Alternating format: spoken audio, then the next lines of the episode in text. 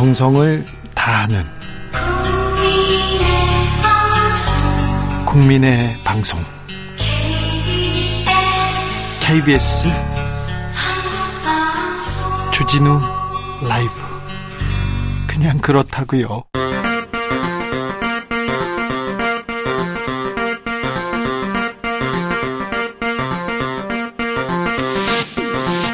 주진우 라이브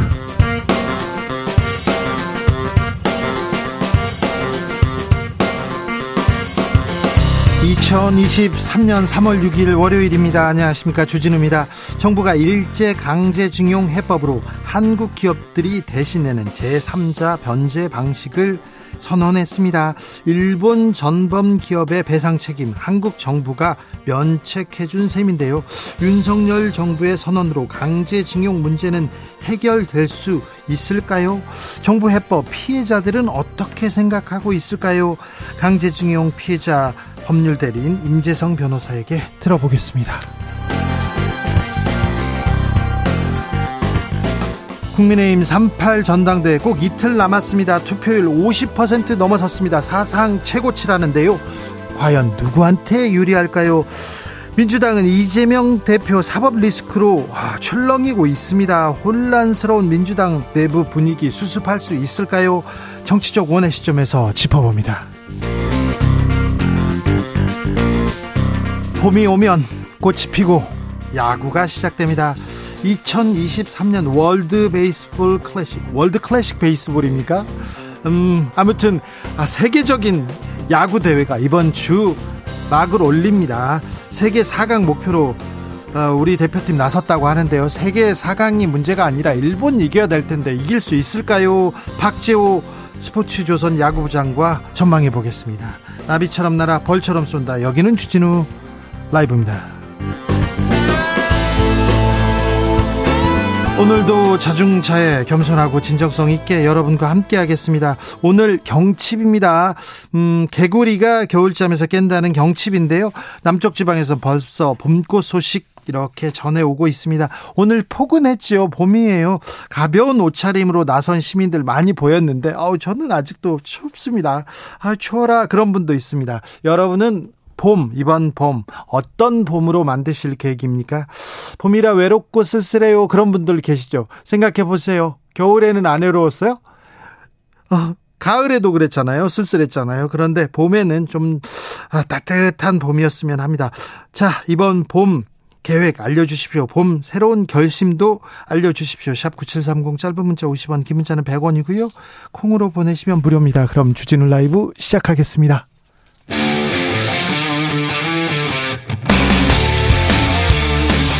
사보도 외길 인생 20년. 주 기자가 제일 싫어하는 것은?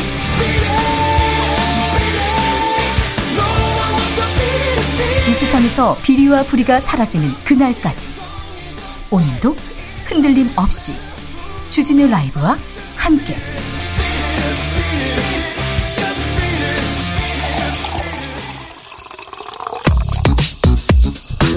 진짜 중요한 뉴스만 쭉 뽑아냈습니다. 주스.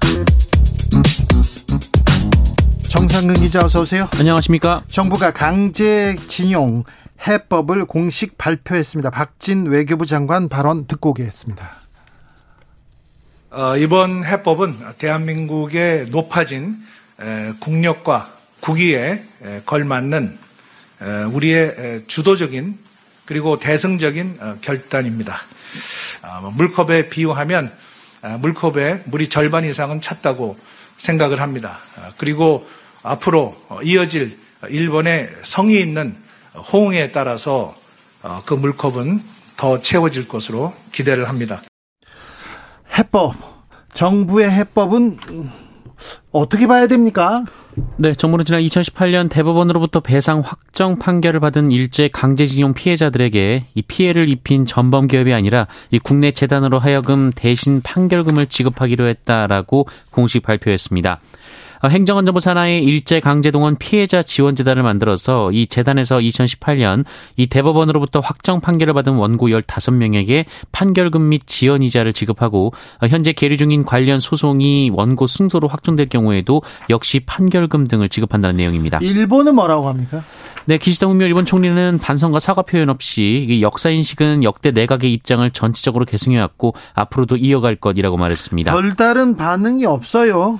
네, 어, 하야시 요시마사 일본 외무상은 한일 관계를 건전한 관계를 되돌리는 것이라고 평가했습니다. 건전한 한일 관계 만들겠다 그러면서 역대 정권 과거의 입장을 계승하겠다 이렇게 얘기하는데 과거의 입장이 뭐였죠? 김대중 오부치 선언 얘기하는데 그건 과거에도 하던 얘기인데요. 미국은 반색하고 나섰습니다. 네, 바이든 미국 대통령은 이번 발표에 대해 미국과 가장 가까운 동맹 간의 협력 파트너십에 획기적 새 장을 열었다고 평가했습니다. 네. 일본 정부 전범 기업이 책임져야 될 일입니다. 배상 책임이 있다는 대법원 판결이 있었습니다. 그런데 대법원 판결 이후에도 어, 책임을 미루고 반성 안 했죠. 그런데 일본 정부와 전범 기업과 싸우던 피해자들은 이제 한국 정부와 싸워야 할 판입니다. 어, 양금덕 할머니는 매우 화가 나셨습니다. 목소리 듣고 오겠습니다. 지금 우리는 일본에 놀아놨까요? 지금 대통령 어느 나라 대통령이요? 지금 윤석열 대통령이 한국 사람이요, 일본 사람이요. 일본을 위해서 사요. 우리 한국 사람을 위해서 사요. 참 이해가 안 가고 나 지금 아흔 다섯 살이나 먹도록 그런 식은 처음 봅니다. 윤석열 대통령은 한국 사람이요, 일본 사람이요, 양금덕 할머니, 아, 피해자는 이렇게 얘기하고 있습니다. 하, 잠시 후에 저희가 자세히 짚어보겠습니다. 윤석열 정부의 일방적인 선언으로 과거 문제 해결할 수 있을까요? 끝낼 수 있을까요? 이 문제 자세히 저희가 고민하는 시간 갖겠습니다. 정부가 주 52시간 개편안 발표했습니다. 더 일해야 된다고 합니다. 네, 고용노동부 등은 오늘 근로시간 제도 개편 방안을 발표했는데요. 어, 확정했는데요. 어, 이에 따르면 노동자들이 일주일에 52시간까지만 일하도록 하는 현행 제도를 개선해서 바쁠 때는 최대 69시간까지 일할 수 있도록 허용하기로 했습니다. 어찌 보면 이렇게 80시간까지 일할 수 있어요. 80.5시간까지. 김기문 중소기업 중앙회장 뭐라고 했냐면 월 100시간 연장 근로할 수 있도록 바꿔야 된다 이렇게 얘기하고 있는데 아 business friendly 이 생각도 나고요. 왜 사장님이 일 시킬 권리에 대해서는 그렇게 이렇게 외치면서 노동자들 아, 일만 시키려고 하는지 이런 생각은 아, 계속 하게 됩니다. 대신 휴가를 자유롭게 쓸 수 있도록 하겠다 이런 얘기는 했어요. 네, 정부는 휴가를 자유롭게 쓸 수 있는 여건을 마련하고자 근로시간 저축 계좌제를 도입하기로 했습니다. 이 저축한 연장 근로를 휴가로 적립한 뒤 기존 연차 휴가에 더해서 안식월 개념처럼 장기 휴가를 쓸 수 있도록 하겠다라는 것입니다. 이건 현실을 좀 몰라도 너무 막 모르는 것 같은데 휴가 가고 싶어요. 그러면 어 다녀와 이게 안 됩니다. 그럼 다른 사람들이 그 일을 대신해야 되고요. 야 네가 가면 어떻게 하냐 이렇게 얘기합니다. 당장 직장에서 연수 가려고 해도 뭐 어 직장에서 필요한 일을 배우려고 해도 야 그럼 이 일은 어떻게 하냐 이게 지금 윗사람들 사장님의 얘기인데요. 노동계의 반발 거셉니다. 네, 노동계는 정부의 안이 만성적 과로를 조장할 수 있다라고 비판했습니다. 민주노총은 아침 9시에 출근해서 밤 12시에 퇴근하는 노동을 5일 연속으로 시켜도 아무런 문제가 없는 상황이라고 했고요.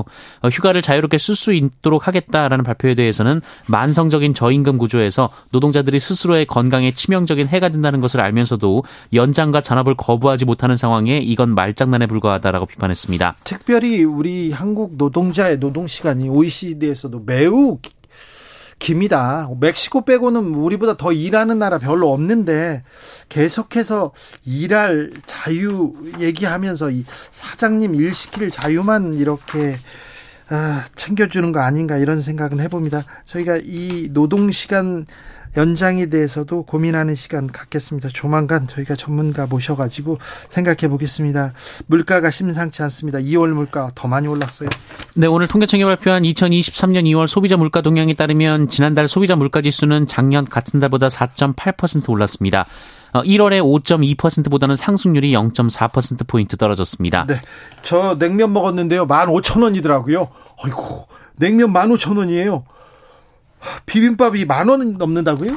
네, 한국소비자원이 올해 1월 서울 지역 기준으로 대표적인 8가지 외식 품목 평균 가격을 조사해 본 결과 네. 어, 주요 외식 품목이 전년 동기 대비 10.8% 올랐다라고 합니다. 미국의 전략 폭격기, 폭격기가 한반도 상공에 또 나타났습니다. 네, 핵무기를 탑재할 수 있는 미국의 장거리 폭격기 B-52H가 오늘 한반도에서 한국 공군과 연합 공중훈련을 벌였습니다. 어, B-52의 한반도 전개는 지난해 12월 이후 약 3개월여 만입니다. 네. 어, 이는 오는 13일에서 23일 예정된 이 프리덤 실드 한미 연합 훈련을 앞두고 북한의 기- 도발 기도에 사전 경고를 보내기 위한 취지로 풀이되고 있습니다. 자, 앞서 봤듯이 외교 조금 불안하고요. 물가, 어우, 더 불안하고요. 안보, 어우, 더더 불안합니다. 자, 정치권 뭐 하고 있나 볼까요? 음, 국민연금, 우리 노후를 책임질 국민연금 전문위원회 검사 출신 임명됐습니다. 네, 금융과 회계 전문가가 맡던 국민연금 기금운용위원회 자문위원 자리에 이 검사 출신의 한석훈 변호사가 임명됐습니다. 기금운용위원회면 기금을 어떻게 운용할지, 그러니까 주식에 투자할지, 채권에 투자할지 그런 데인데 여기 검사가 갔다고요? 잠시 후에 김은지 기자와 자세히 어, 분석해 보겠습니다. 어, 정치권에서 뭐 하나 했는데 안철수 국민의힘 긴급 기자회견 열었어요? 네, 안철수 국민의힘 당대표 후보는 오늘 긴급 기자회견을 열고 이 대통령실 행정관이 당원 카카오톡 단체방에 김기현 후보의 홍보물을 전파해달라고 요청했다는 의혹에 대해 어, 사실이라면 대통령실이 당대표 경선에 개입한 명백한 사실이라면서 어, 대단히 심각한 문제라고 주장했습니다. 안철수 후보는 대통령실이 내년 공천에도 개입할 수 있음을 보여주는 것이라면서 이 정당 민주주의를 훼손했다라고 비판했습니다. 주말 사이 불 소식 많았어요. 방화도 있었네요. 네, 지난 토요일 밤 11시 반쯤 인천 송림동 현대시장에서 불이 나 점포를 55개나 태웠습니다. 어, 다행히 인명 피해는 없었습니다만 이 시장이 폐허처럼 변했는데요. 어, 그런데 이것이 방화 사건이었습니다. 어, 경찰은 시장 주변 CCTV를 분석해서 어제 오전 방화 용의자로 40대 남성을 체포했습니다. 왜 그랬대요? 어, 술에 취해서 기억이 나지 않는다라고 말했다고 하는데요. 결국 범행을 시인한 것으로 전해졌습니다. 네. 봄에, 봄에 이게 산불, 불 소식 많습니다. 좀 조심하, 각별히 조심하셔야 되는데, 화나서 막 불지르는 그런 소식 계속 전해드리는데, 아, 이거 세상이 많이 아프구나, 사람들도 많이 아프구나, 이런 생각도 합니다. 그래도 방화는 안 되는데, 아, 왜 그럴까, 여기에 대해서도 좀 고민해 봐야 되겠습니다. 주스 정상근 기자 함께 했습니다. 고맙습니다. 올 봄, 봄이 왔는데, 올 봄 어찌할 계획이신가요? 물어봅니다. 4222님, 금방 봄이 올 것 같아요. 마음이 따뜻한 봄을 기다립니다. 얘기하는데, 봄이 와버렸다니까요. 훅 왔어요. 6053님, 부산에는 벌써 목련이 활짝 만개한 곳이 있다면. 목련 피었습니까, 벌써? 어유 목련이 와- 피었으면 또 봄이죠. 2374님 캠퍼스에도 봄이 왔습니다. 열심히 공부하고 연구하면서 주진우 라이브 들을 계획이에요. 아, 봄에 연구하면서 아, 훌륭하십니다. 4651님 이번 주말은 친정엄마 생신이라 40여 명의 대가족이 삼천포에서 1박 2일로 봄 여행 갑니다. 볕이 바른 곳에서 쑥해서 도다리 놓고 봄도 먹고 엄마 사랑도 먹고 올 겁니다. 아, 뭐 훌륭하십니다. 40명의 대가족이 이렇게 엄마를 위해서 아이고 훌륭합니다. 네. 아, 행복이 깃들기를 그 가족의 9369님 올 봄은 들려오는 소식 춥기만 하네요. 아, 봄에 들려오는 정치권 뉴스는 진짜 암울하기만 합니다. 네. 어디로 가는 건지, 어떻게 가는 건지, 0147님 빼앗긴 들에도 봄은 오나요? 옵니다. 봄은 오잖아요. 날이 좋고 꽃이 피어도 우리 강제징용 피해자분들 겨울일 텐데, 거기에도 우리 마음도 겨울이 가지 않습니다. 슬픈 봄의 시작입니다. 강제징용 피해자 분들한테는 아픈 봄의 시작입니다. 주진우 라이브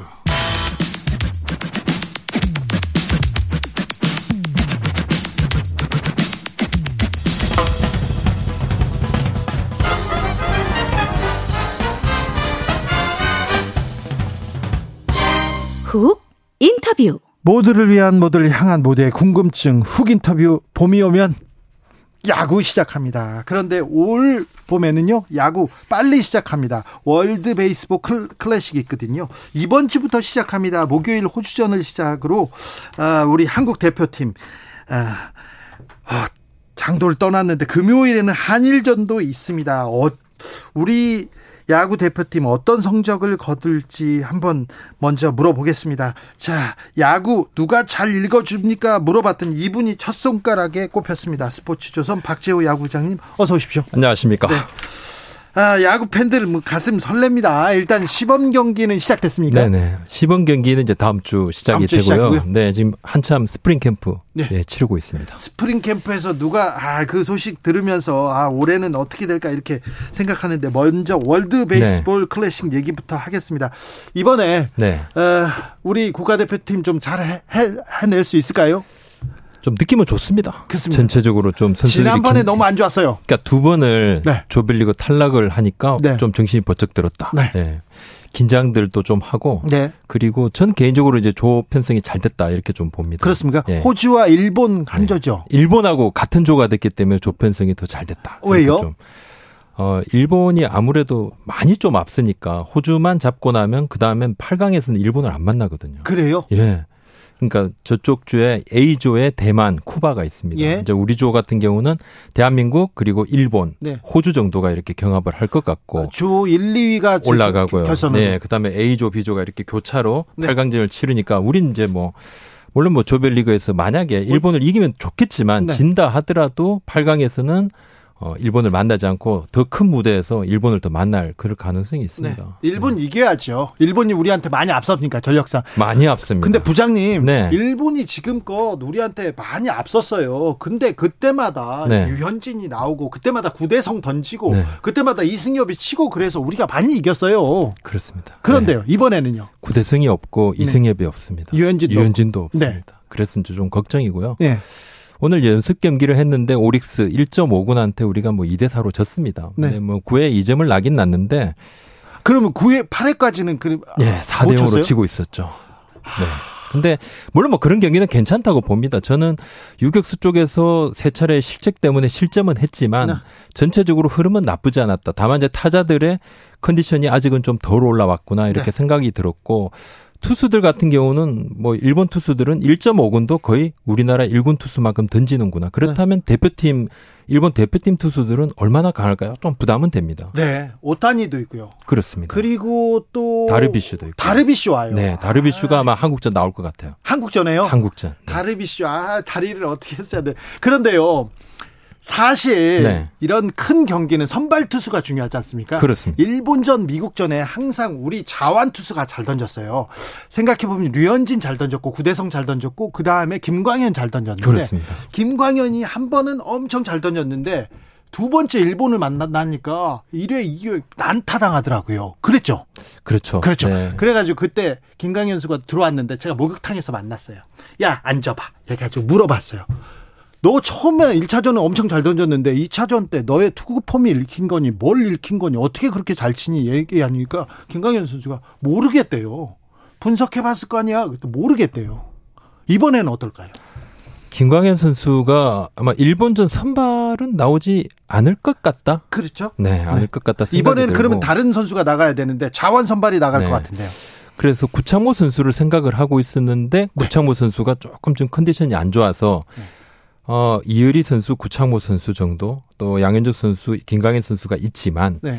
좀 젊은 선수 위주로 선발이 나가고 중요 승부처에서 어 88년생 두 선수 베테랑이죠. 양현종, 김광현 선수가 좀 중요 승부처에서 좀 역할을 맡아주지 않을까 생각을 하는데 이강철 감독은 어제 이제 기자회견장에서는 일본전 선발은 가르쳐 줄 수 없다 네. 이렇게 이야기를 했었는데 음 저는 이제 구창모 선수가 그래도 나올 가능성이 좀 높다 네. 이렇게 개인적으로 좀 봅니다. 네, 우리 또 신인 선수들이 항상 또 이런 큰 대회에서 또 잘해줬으니까. 그런데 어, 이번에는 이정우 선수가 네, 이제 어, 메이저리그로 갈 수도 있고 큰 무대에 이렇게 선보이는 건데 네. 어, 이정우 선수 잘할까요? 강백호 선수 잘할까요? 이정우 선수를 일본이 엄청 신경을 많이 씁니다. 네, 나고야 태생이기도 하고 그런 뭐 이상하게 좀 이- 나고야 이정우 태생 나가 나고야에서. 태어났죠. 네. 아, 네. 이정범 선수가 그렇죠. 일본에서 예, 일본에 있을 때. 때. 예, 주니치 드래곤즈에 있을 때 태어났는데 뭐 그래서 꼭 기사에 보면 뭐 나고야 태생 요렇게 꼭 적어요. 아 일본 애들이 예, 꼭 적어요. 꼭 네. 그렇게 적고 그리고 이정우 선수를 일본 뭐 팬들도 굉장히 좋아합니다. 네. 예, 상당히 좋아. 좀 잘생겼잖아요. 아유, 잘생기고 네. 젊고 잘하고 야구를 굉장히 잘하고 또 메이저리그 갈 수도 있을 거다. 네. 그리고 메이저리그 쪽에서도 평가도 좋으니까 좋아하고 한데 저는 뭐 개인적으로는 강백호 선수가 이번에 좀 더 활약을 펼치지 않을까 이런 강백호요? 개인적으로 예 개인적으로 생각을 좀 해봅니다. 몸 상태 굉장히 좋고 지난번 또 올림픽에서 강백호 선수가 네. 아픔이 있어서 껌 한 번 제대로 씹었죠. 네. 껌 씹다 이제 껌 씹었죠. 박찬호 네. 박찬호 위원한테 아 뭐냐고 했는데 그렇죠. 예. 그 아무 생각 없이 본인도 이제 그때는 괜히 좀 얼었다. 네. 예. 그래서 껌도 씹고 그랬는데 그때 사실 이제 성적이 안 났어요. 네. 본인이 좀 아쉬움이 있어서 올해는 좀 절치부심하고 연습 경기 때도 뭐 홈런도 날리기도 했고 네. 예, 상당, 상, 상당히 상황은 좋습니다. 네. 어, 전체적으로 우리 전력이 음, 4강권 아닙니까? 목표는 4강인데 저는 전력은 4강권 아니라고. 아. 그래요? 네, 4강권은 아니라고. 아니 뭐 미국은 그냥 큰 데에서 설렁설렁 하고요. 도미니카 같은 데도 또 큰 경기 못 하는데 쿠바, 일본 제끼면 되는 거 아닙니까? 글쎄 이제 뭐 최근에 쿠바가 좀 폼이 많이 좀 예, 떨어졌죠. 가라앉았어요. 예. 가라앉았고 일본, 미국은 확실히 뭐 4강권이다. 예, 네. 이렇게 조금 봐지고 그다음에 도미니카 도미니카도 굉장히 좋은 선수가 많습니다. 예. 네, 도미니카라든지 투수들 뭐, 좋아요. 예, 멕시코라든지 어 베네수엘라, 푸에르토리코 그쪽에 중남미 쪽도 굉장히 굉장히 괜찮고 또 쿠바도 뭐, 뭐 가능성은 있지만 네. 한국이 4강 전력이라고 딱 말하기는 힘들지만 저, 어, 조편성만으로 보면 전 상당히 가능성이 있다. 네. 그렇게 4강 못 하면 혼나요. 목표는 4강이다. 아유, 국민들한테 이렇게 사랑을 받고 그랬는데 4강 못 가면 큰일 납니다. 호주는 호주가 무슨 캥거루의 나라지 야구합니까 이랬네 이 나라에서. 그 메이저는 뭐 거의 안 뛰었던 선수들이고 예. 마이너 뛰었던 선수들이 꽤 있는데 전력은 우리가 굉장히 앞섭니다. 그래요? 굉장히 앞섭니다. 앞서는데 자, 아, 자, 네. 호주고 체코, 중국 네. 우리 저 다른 데 필요 없고 일본 전. 9일 날. 네. 네. 그래도 우리가 일본은 아, 잡아야 9일 돼. 호주고 10일 날 예, 일본전. 네. 네, 10일 날 일본입니다. 네. 네. 거기 다르비슈 나온다고요? 다르비슈 나. 못 나오게 하면 안 됩니까? 다르비슈가 그래도 나와서 좀 다행이지 않을까 이런 이야기들이 있어요. 오타니. 예. 강제징용 문제로 지금 국민들의 지금 반일 감정이 굉장히 지금 하, 높습니다. 네. 이게 일본한테 지면 안 되는데 어 그, 근데 다르비슈- 제가 이게 이긴다 그러면 네. 못 이겨요. 못 이겨요. 네. 그래서 제가 진다고? 오늘 무조건 이긴다 말은 좀 안 하겠다고 아우! 마음 마음에 좀 제가 담고 왔습니다. 부장님 애국자네. 제가 담고 왔습니다. 네, 애국자 좋아요. 좋습니다. 네. 어, 다른 선수도 아 일본의 투수가 좋아요. 근데 다르비슈 다음에 나온 그러니까 지금 1라운드는 65개로 투구수가 정해져 있습니다. 아마 그래요? 65개를 다 채우지는 않을 것 같아요. 그래요? 예, 보통 한 4회, 5회 정도까지 다르비슈. 그 다음에 나온 선수들도 굉장히 잘합니다. 네. 어떤 선수는 165km 막 던진다. 그 사사키 로키라는 선수인데 165를 예, 지바? 지바 예. 165. 그게 찍힌 게 165인데 제가 볼 때 뭐 160 정도는 돼 보이더라고요. 그래요? 예, 굉장히 볼 빠릅니다. 부장님 근데 그 예. 저 저 볼만 빠- 빠르고 이렇게 컨트롤은 안 좋겠죠 이 선수? 그랬으면 좋겠는데 네. 컨트롤까지 좋습니다. 그이 선수. 고등학교 때도. 네. 그리고 오자마자 프로 오자마자 그냥 퍼펙트 게임. 아 그 선수구나. 그렇죠. 그좀 다음 날도 그 다음 경기도 거의 퍼펙트에 가까운 아. 8회까지 던지고 퍼펙트하고 내려가고 막 네. 그런 네. 사사키 로키. 어떻게 좀 좀 정리해야 될 텐데 크, 일본전 자 알겠습니다. 일본전의 선전을 좀 빌겠습니다. 자, 한, 자, 한 말씀만 드리면 네.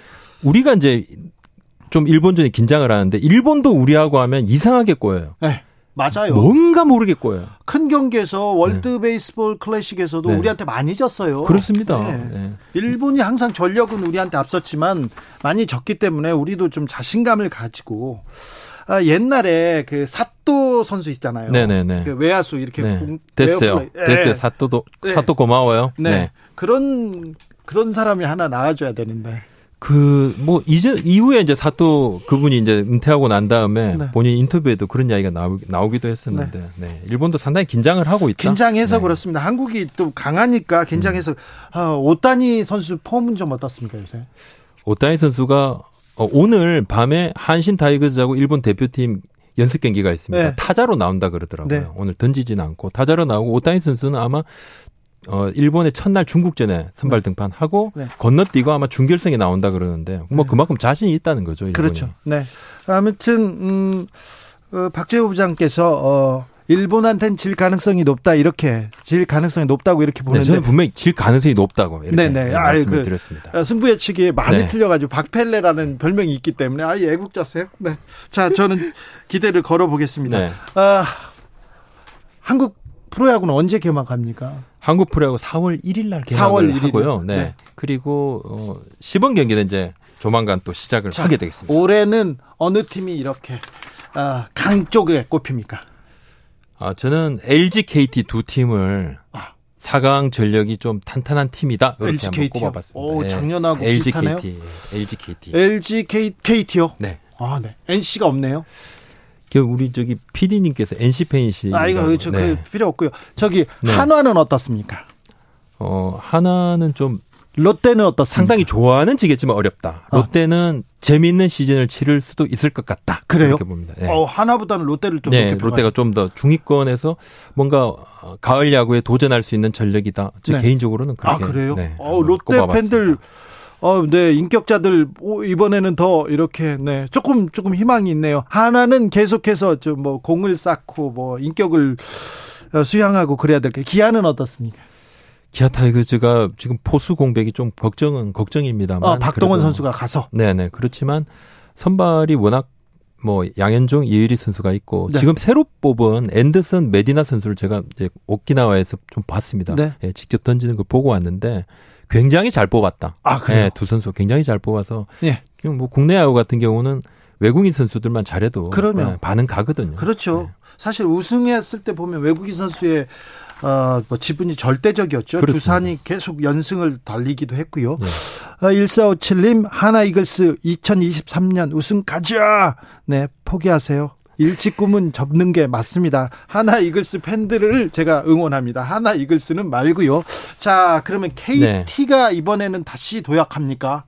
LG 가능성을 좀 상- 상당히 좀 개인적으로 높게 보는데 네. LG KT가 뭐좀 가을 야구의 상위권이다. LG 가을 야구에서 좀 너무 아쉬웠어요. 지난번에. 작년에. 지난번도 아쉽고 지지난번도 아쉽고 계속 네 가을 야구에서 바로 광탈. 광탈인데 이번에는 좀좀 괜찮다. 이번에는 연경혁 감독이 무조건 우승을 해야 된다. 그러니까 네. 시작부터 그냥 예, 지금 목표 지점이 우승입니다. 에베레트 산을 향해서 가는 아니요, 거죠. 무조건. LG는 근데 네. 타자도 좋고요, 어, 투수도 좋고요, 젊은 선수들 올라오고 다 좋아요. 그런데 염경엽 감독의 건강이 문제입니다. 아 본인 건강에 대해서는 이제 걱정하지 마라. 네. 예, 사- 상당히 얼굴에 이제 살도 좀 붙었고 네, 어, 지금 운동도 열심히 또 하고 계시더라고요. 네. 예, 건강은 상당히 괜찮습니다. 괜찮습니까? 예, 많이 자. 좋아졌고. 올 시즌 주목해서 보는 선수 있습니까? 어, 저는 아까 말씀드린 이제 강백호 선수의 강백호? 예, 이번 시즌도 상당히 궁금하고 또 네. 이정우 선수가 미국 이제 가기 바로 직전 해니까 잘해야죠. 예, 예, 어떻게 하는지도 상당히 좀 기대가 되고 되, 동기부여가 합니다. 되네요. 강백호, 이정후 이번에 네. 또 월드 베이스볼 클래식에서도 그리고 또 정규 시즌에서도 네네. 두 선수 잘 보고 있으면 네. 됩니까? 네. 저도 뭐 관심 있게 지켜보고 있습니다. 네. 그래요. 아, 이번에 잘해야 되는데, 일본에서 하는 월드 베이스볼 클래식, 하, 한국하고 지금 일본하고 과거 문제도 걸려 있는데, 부장님 좀 어떻게 해 주십시오. 그날 일본 기시다 총리가 뭐 시구를 한다 그러더라고요. 네, 네, 그렇다고. 예, 시구를 하니까. 네. 하여튼 뭐 대한민국이 조금 뭐 애로사항을 겪을 것 같다. 저는 그렇게 예상을, 예, 저는 예상을 그렇게 했습니다. 아, 네, 네. 네, 박펠레, 저는- 박펠레 네, 저는 선생님께서. 예상을 그렇게 했습니다. 네. 네, 알겠습니다. 잘 들었습니다. 네, 고맙습니다. 또 야구 소식 들려주십시오. 네. 스포츠 조선 박재호 부장이었습니다. 감사합니다. 고맙습니다. 교통정보센터 다녀올게요. 임초희 씨.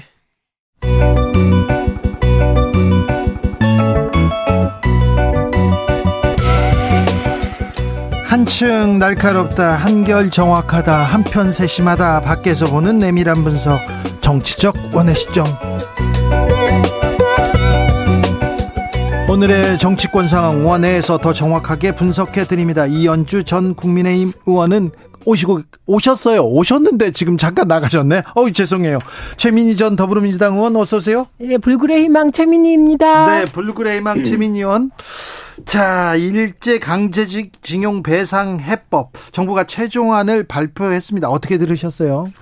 이러다가 이완용이 애국자로 둔갑하겠습니다. 진짜 큰일 났습니다. 그리고 저는 이해를 못 하겠습니다.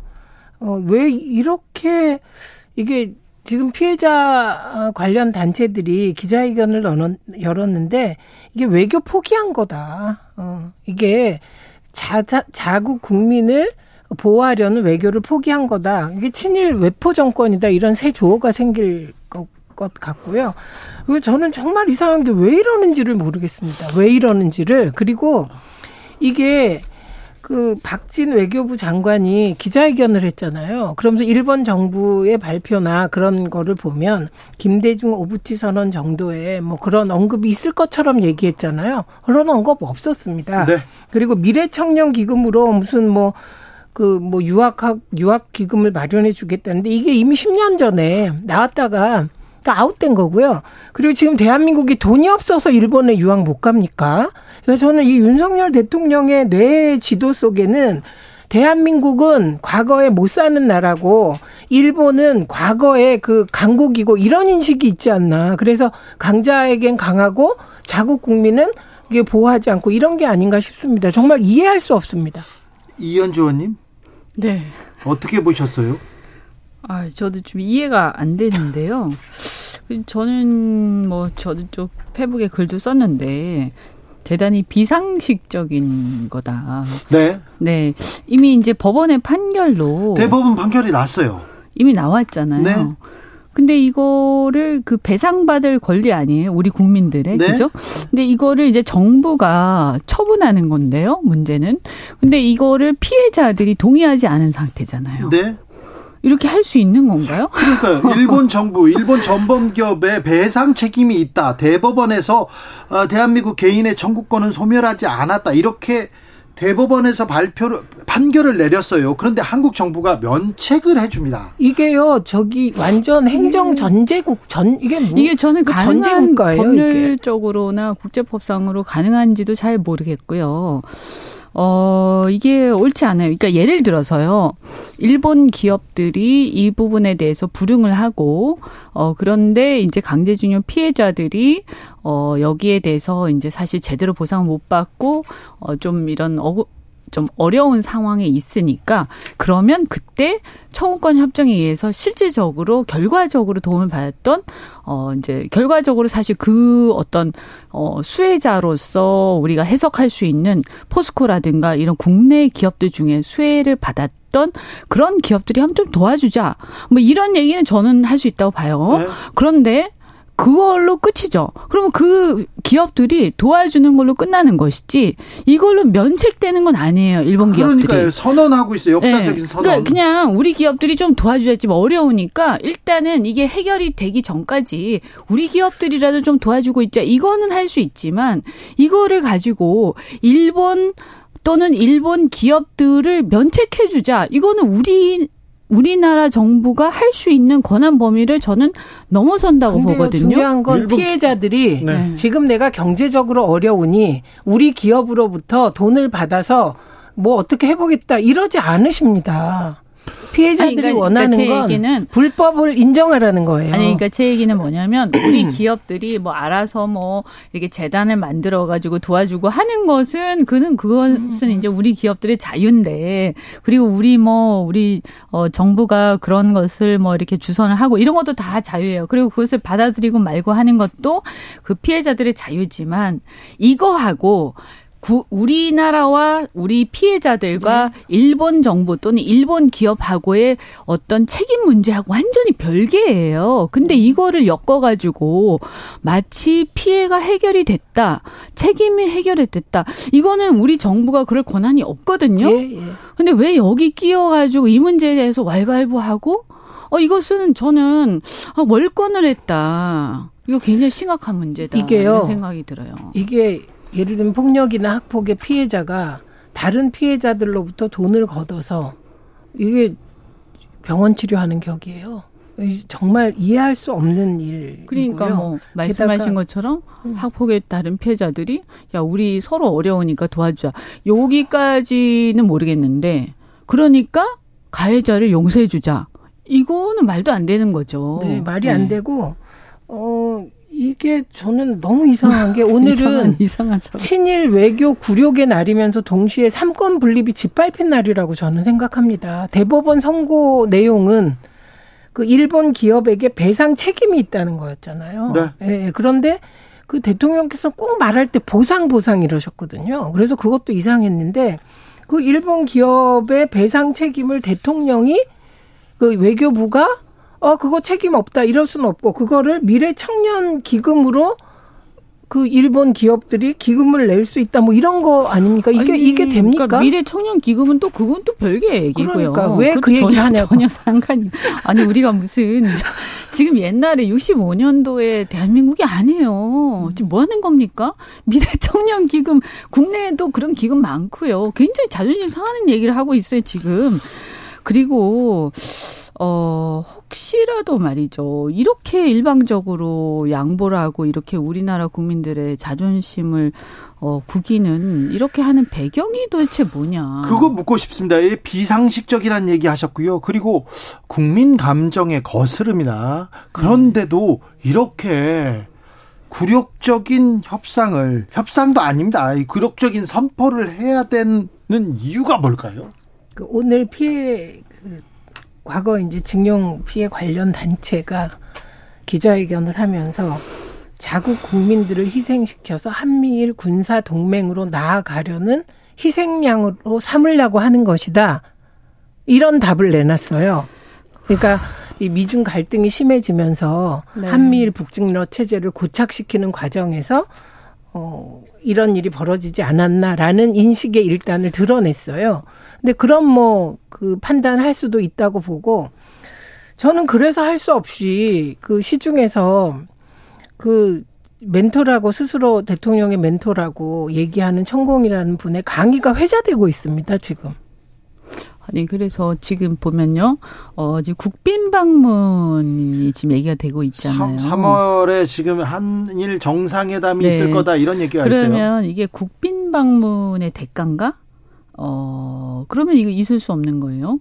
국빈 방문이 우리의 국익과 자존심하고 바꿀 수 있는 건 아닙니다. 아니죠. 그죠? 아니죠. 예, 또 자존심도 자존심이지만 저는 국익하고도 관계돼 있다. 그럼 이게 국익에 부합하느냐 라고 따졌을 때 전 국익에 부합하지 않는다. 네. 왜냐하면 우리가 이렇게까지 양보하지 않아도 저는 크게 우리가 손해 볼 게 없다. 왜냐하면요. 네. 지금 이거요.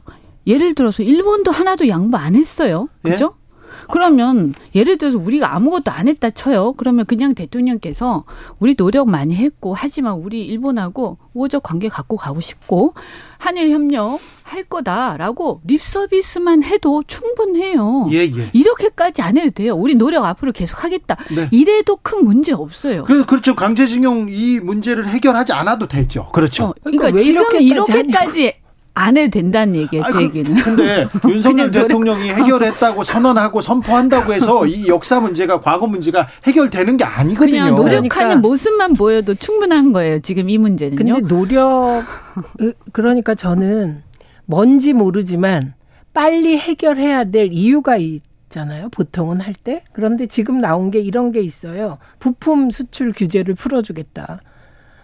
아, 근데 그리고 그러면 WTO 제소한 거 먼저 풀어라. 일본이 이러고 있어요. 이것도 선후 관계가 바뀌었어요. 그렇죠. 그러니까 부품 규제를 풀어야 제소를 푸는 거거든요. 그러니까 네. 이거는 완전 그 피해자가 업, 가해자에게 엎드려 절받기를 하고 있는 형국인데 엎드려서 절을 안 해요. 이게 우리 정부가 저는 트릭을 자꾸 쓰는 게 박진 장관도 오늘 옷- 기자회견 보면 물이 절반 찼다고. 예, 물이 절반보다 약간 더 차서 찼다고 컵에, 했어요. 네, 네. 예, 그런데 그러면 나머지 절반은 일본이 채워줍니까? 라는 류의 기자 질문이 있었어요. 예. 그런데 그거에 대해서 모호하게 넘어갔고요. 일본의 호응에 따라서 채워질 거 냈는데 지금 일본은 호응 안 하고 엎드려 있었죠. 절받기 비슷한데. 근데 엎드려서 절을 받으면 좋은데 절도, 절도 못 못 받는 상황 거죠. 비슷한데 그다음에 저는 이 부분에서 엎드려서 우리가 절도 못 받았고 있어요. 어, 우리가 지금 단순히 이게 자존심의 문제뿐만이 아니라 지금 이 국익에도 부합하지 않는 것처럼 보여서 네. 문제다라고 보는 게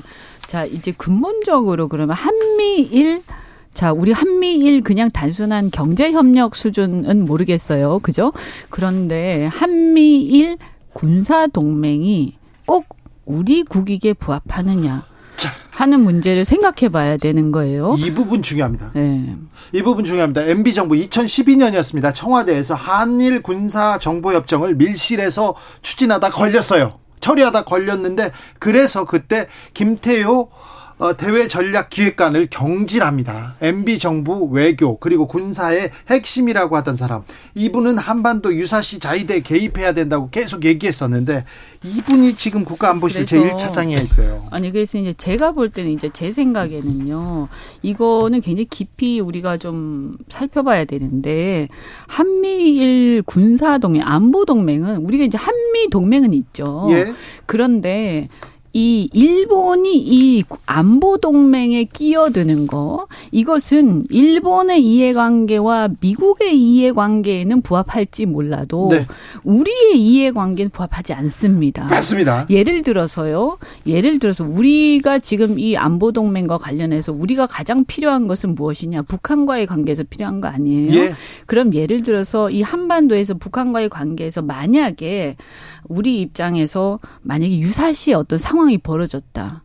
그랬을 때 그럼 일본이 여기 개입하는 게 우리의 국익에 부합하느냐의 문제예요. 그것도 정확하게 얘기하면. 한국의 이익에 따라가 아니라 일본이 자동적으로 일본의 그러니까 이익에 따라서 동맹이라는 것은 그런 거 아니에요? 예. 그러면 이런 거예요. 우리 입장에서는 우리가 필요할 때 우리의 요청에 의해서 그렇죠. 그때 일본이 개입하려면 하고 아니면 안 하면 되는 거예요. 그런데 우리의 요청이나 우리가 필요에 의해서 하는 게 아니라 이 동맹이라는 것은 상호 간에 어떤 자동적인 개입이 있는 거 아닙니까? 그런데 저는 이 한반도에 있어서 절대로 절대로 일본이 이 동맹 안보 동맹 적어도 경제는 몰라도 안보 동맹에 일본이 자동 개입되거나 동맹에 들어와서는 저는 안 된다. 이것은 우리 국익에 반한다라고 저는 생각합니다. 저 부분은 뭐 민주당이 오랫동안 견제해온 입장이라서 아니 이거는 네. 민주당의 문제가 아니라 우리 국민들 대부분이 그렇게 생각하시고 이렇게 생각하죠. 그리고 예. 보수라면 이렇게 생각해야 되는데 근데 보수 정권 때마다 그런 시도 가 있었어요. 아니 그러니까 저는 사실은. 이것을 보수 이게 보수 이런 문제가 아니에요. 우리 국익의 문제예요. 자. 왜냐하면 보세요. 예를 들어서 어떤 유사시에 뭐가 있었어요. 근데 이 한반도에 근데 우리는 미국의 도움은 필요하죠. 그죠? 그럼 미국의 도움이 있으면 되는 거예요. 그런데 일본의 도움까지 필요 없어요. 왜냐하면 일본이 도왔을 때, 일본이 여기 끼었을 때, 그 우리 이게 도움이 됩니까? 우리의 역사적 경험에 비추어 봤을 때, 일본이 여기에 지분을 가지고 갔을 때, 나중에 어떤 문제가 생기겠어요? 이것은 굉장히 심각한 문제예요. 아유, 심각하죠. 자, 이 문제는 저희가 2부에서 더 네. 자세히 나눠봅니다. 5938님께서 우리나라 대법원 판결을 우리나라 정부가 무시해도 됩니까? 그렇죠. 그것도 검사 출신 대통령이 법을 무시 하는 곳 이런 경우가 있나요? 정말 어느 나라 대통령인지 화가 납니다. 얘기하는데 어, 피해자가 일본 정부, 일본 기업에게 배상하라 그리고 사과하라 이랬는데 이제 한국 정부와 싸워야 할 판입니다. 이 부분은 2부에서 더 자세히 나눠봅니다. 어, 지금 국민의힘 경선으로 가볼까요? 지금 50%를 돌파했습니다. 투표율이 지금 사상 최고치를 지금 기록하고 있다는데 이거 누구한테 유리합니까, 이현주 의원님? 글쎄요, 이거 뭐 각자가 이제 해석들이 달라서 뭐 저는 어 그래도 어쨌든 이제 희망 사항입니다만 네. 어 사람들이 이 양상들을 보면서 그래도 이대로는 안 되겠다. 네. 어 그래서 어 좀 이렇게 개혁을 바라는 개혁과 개혁을 이변의 바라는, 목소리 어, 아닌가 그런, 이런 생각 예, 드는데요. 네. 그런 희망을 좀 기대를 좀 갖고 있는데 글쎄요, 좀 봐야 될것 자, 같습니다. 뭐- 멀리서 온라인, 보시면. 온라인 상의 흐름을 제가 이렇게 쭉 그 자료들을 점검해 보면 이거는 김기현 후보에게 유리해 보이진 않습니다. 그렇죠. 예, 예. 네. 왜냐하면 어, 만약에 김 이게 절대적으로 방향이 결정됐다. 표심이 김기현에게 쏠렸다. 이런 분위기면 투표율이 이렇게까지 올라가진 않을 것 같습니다. 그런가요? 예, 그래서 저는 그 동안에는 1차에서 끝날 것 같다는 많은 평론가들의 말에 동의했는데 이게 어제 오늘 뭐 그리고 50%가 넘었잖아요. ARS까지 해서 네. 이 상황은 예측 불허다. 예, 예측 불허다. 예, 예, 그렇게 봅니다. 예측 불허다. 네.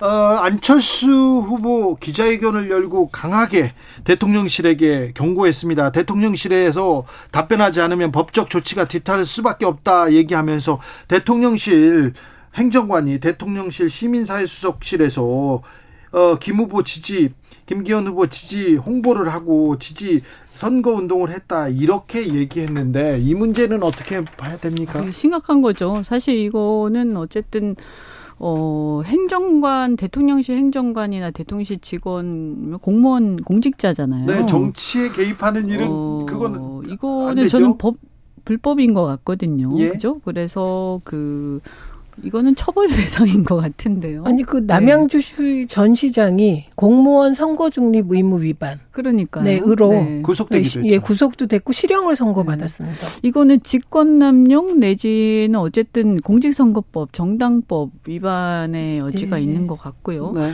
이건 아마 수사가 불가피하지 않을까. 그래요. 예, 김기현 후보는. 전당대회는 공직선거법 이렇게 영향을 받지 않는다 이렇게 얘기하더라고요. 아닙니다. 아닙니다. 정당법 공직선거법 위반은 대상입니다. 되죠. 정당법. 정당법. 네. 아 공직선거법도 정당에 됩니다. 보면 그 전대의 자율성 보장 규정이 있어요 정당법에 어.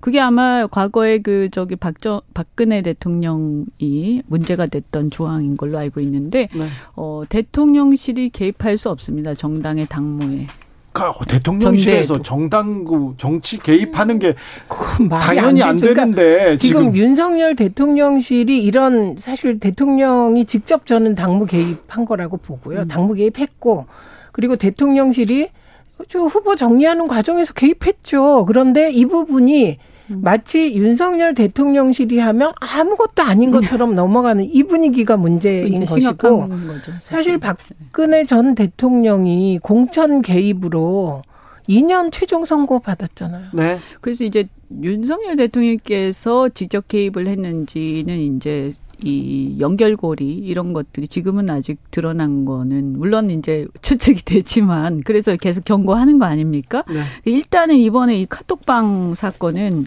지금 여기에 지금 어, 거론이 되고 여기서 언급을 했던 문제 제기를 여기서 문제되는 발언들을 했던 사람들은 다 문제되죠. 예. 그러게요. 그런데 이게 문제가 되는데 음. 그런데 어떻게 카톡방에서 다수를 상대로 이렇게 이거 불법인데 이렇게 아무렇지도 않게 이게 녹취록도 있다는 거 아닙니까? 네, 목소리도 나오고 예, 있어요. 목소리까지 나오고 이게요 있는데 정말 심각한 게 제가 볼 때는 그 윤석열 대통령께서 박근혜 대통령을 어, 수사하고 처벌하고 해서 직권남용죄로 처벌을 하고 이렇게 다 했는데도 어, 이 이후에 지금 몇 년 지났어요. 얼마 안 됐잖아요. 네. 근데 바로 그 대통령의 대통령실에 근무하는 사람들이 이렇게 한다는 것은 정말 너무나 아니하고 정말 이 회의, 회의하기가 짝이 없는 어. 행동들인데요. 저는 아니하고 어. 그런 거 아니라고 봐요. 네. 자신감에 넘쳐서 그러니까 그런다. 뭐 뭐든 이유가 뭐냐면 검사권을 장악하고 있으니까 검찰권을 네. 수사 안 하고 무혐의 내면 그만이다. 이런 자신감이 아무리 아닐까 그렇지만 합니다. 근데 제가 볼 때는 이 지금 권력에 지금 도취돼 가지고요. 어 지금 눈과 귀가 완전히 지금 가려져 있다. 완전히 권력에 도취돼서 제정신이 아닌 것 같아요. 민주당은 혼란이 계속되고 있습니까? 지금 그게- 비명 예. 비명과 지금 친명 간의 지지층 간의 결, 격돌 계속되고 있습니까? 지지층은 사실은 비명 쪽은 어떤지 모르겠습니다. 왜냐하면 이재명 대표 사퇴 청원이 올라왔는데 그게 수천 명 된 것까지 보고 제가 더 counting을 안 했어요. 그런데 이재명 대표를 지키자는 지지자들은 분노해 있죠. 근데 그 이유는 단순해요. 이재명 대표가 돈을 받았거나 증거가 확실하면 지지자들도 가슴 아프지만 accept를 하는데 구속영장이나 지금 혐의가 증거는 없이 이게 그 전언의 나열일 뿐이기 때문에 어 이건 명백한 야당 대표 자기 당 대표를 탄압하는데 왜 검찰 손을 들어? 아주 단순한 그 view를 갖고 있는 거죠. 단순하게 판단하는 겁니다. 단순하게 판단했는데 그 판단이 맞습니까? 근데 그 누구와 물러나라 이렇게 아니 요렇게 판단을 하고 네. 화를 내는데 저는 그 뒷부분에 대해서는 이재명 대표의 말이 맞다고 생각해요. 예를 들면 무기명 비밀 투표에서 누구라고 특정할 수가 없습니다. 예, 그런데 예를 들면 뭐를 색출한다 이런 것이 중단해 달라는 거잖아요. 이재명 대표가. 네. 그래서 지지자들의 분노는 계속되고 있지만 의원들 사이에서는 일부 의원들이 뭐 방송에 나가서 이런저런 얘기를 하지만 사실 김종민 의원조차 당대표 사퇴하라는 거 아니다. 이렇게 얘기를 하는 판이거든요. 예. 그래서 내부는 오히려 조용하다. 언론은 막, 막, 뭐 갈등이 엄청 심한 것 같다고 말하는데 내부는 차분하다. 특히 이재명 대표가 차분하다. 이렇게 말씀드릴 수 있습니다. 어, 어떻게 보입니까? 정말 참, 그, 아사리판인 것 같은데. 아, 네. 그, 근데 이제 사실은 어떻게 보면 좀 예상된 상황이지 않습니까? 네. 어? 근데 이게 계속될 거거든요. 그렇죠. 또 그게 예상되잖아요. 네. 근데 어쨌든 제가 안타까운 건 뭐냐면 또 이런 야당의 상황을 또 우리 이제 국민의힘은 마치 즐기듯이 네. 그러면서 그 반사적 이익을 계속 보면서 또 엉망진창을 계속하고 있다 이런 정, 얘기예요. 그 민주당이 건재했으면 네. 정부가 이렇게 못해요 지금. 그렇지요. 어, 이건 정확히 얘기하면 저 저는 네. 정치 검찰을 장악한 윤석열 정부의 그런 그 야당 탄압이 일정하게 효과를 거두고 있다 이렇게 봅니다. 그러니까 뭐 이것을 뭐 그러면 어떤- 이럴 때 음. 과연 그 똘똘 뭉쳐서 정치 검찰의 탄압에 맞설 건지 아니면 정치 검찰에 굴복할 건지 이런 간단한 구도예요 사실은 그리고 총선은 1년이나 최민희 남아서요. 이연주 이연주 최민희 시간 다 됐어요. 감사합니다. 고맙습니다.